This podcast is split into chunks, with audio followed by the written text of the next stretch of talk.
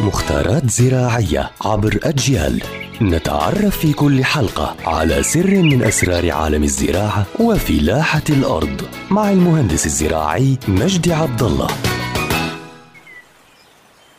أهلا بكل متابعي ومتابعة أجيال عبر منصاتها الاجتماعية المختلفة. راح نحكي اليوم عن موضوع مهم وشائك وهو موضوع زراعة النباتات في كوار زجاجي مغلق.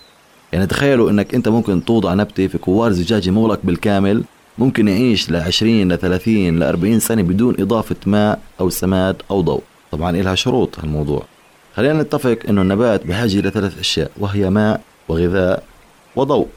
هسا الضوء بما إنه الجلاس أو الوعاء الموضوع فيه شفاف وزجاجي أبيض فالضوء بدخل له وحلينا موضوع الضوء ثانيا موضوع الماء خلينا نتفق إنه دائما النبات recycle بشكل إيش دورة فمثلا أنا رويته لأول مرة قبل ما اسكر الوعاء المغلق.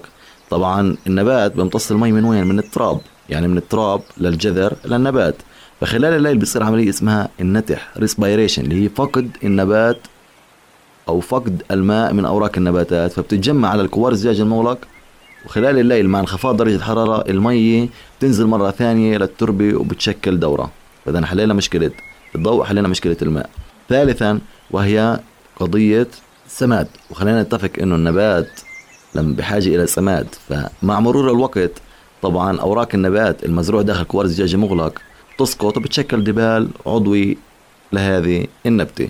فإذا حلينا قضية الماء وحلينا قضية السماد وحلينا قضية الضوء. ويعطيكم العافية.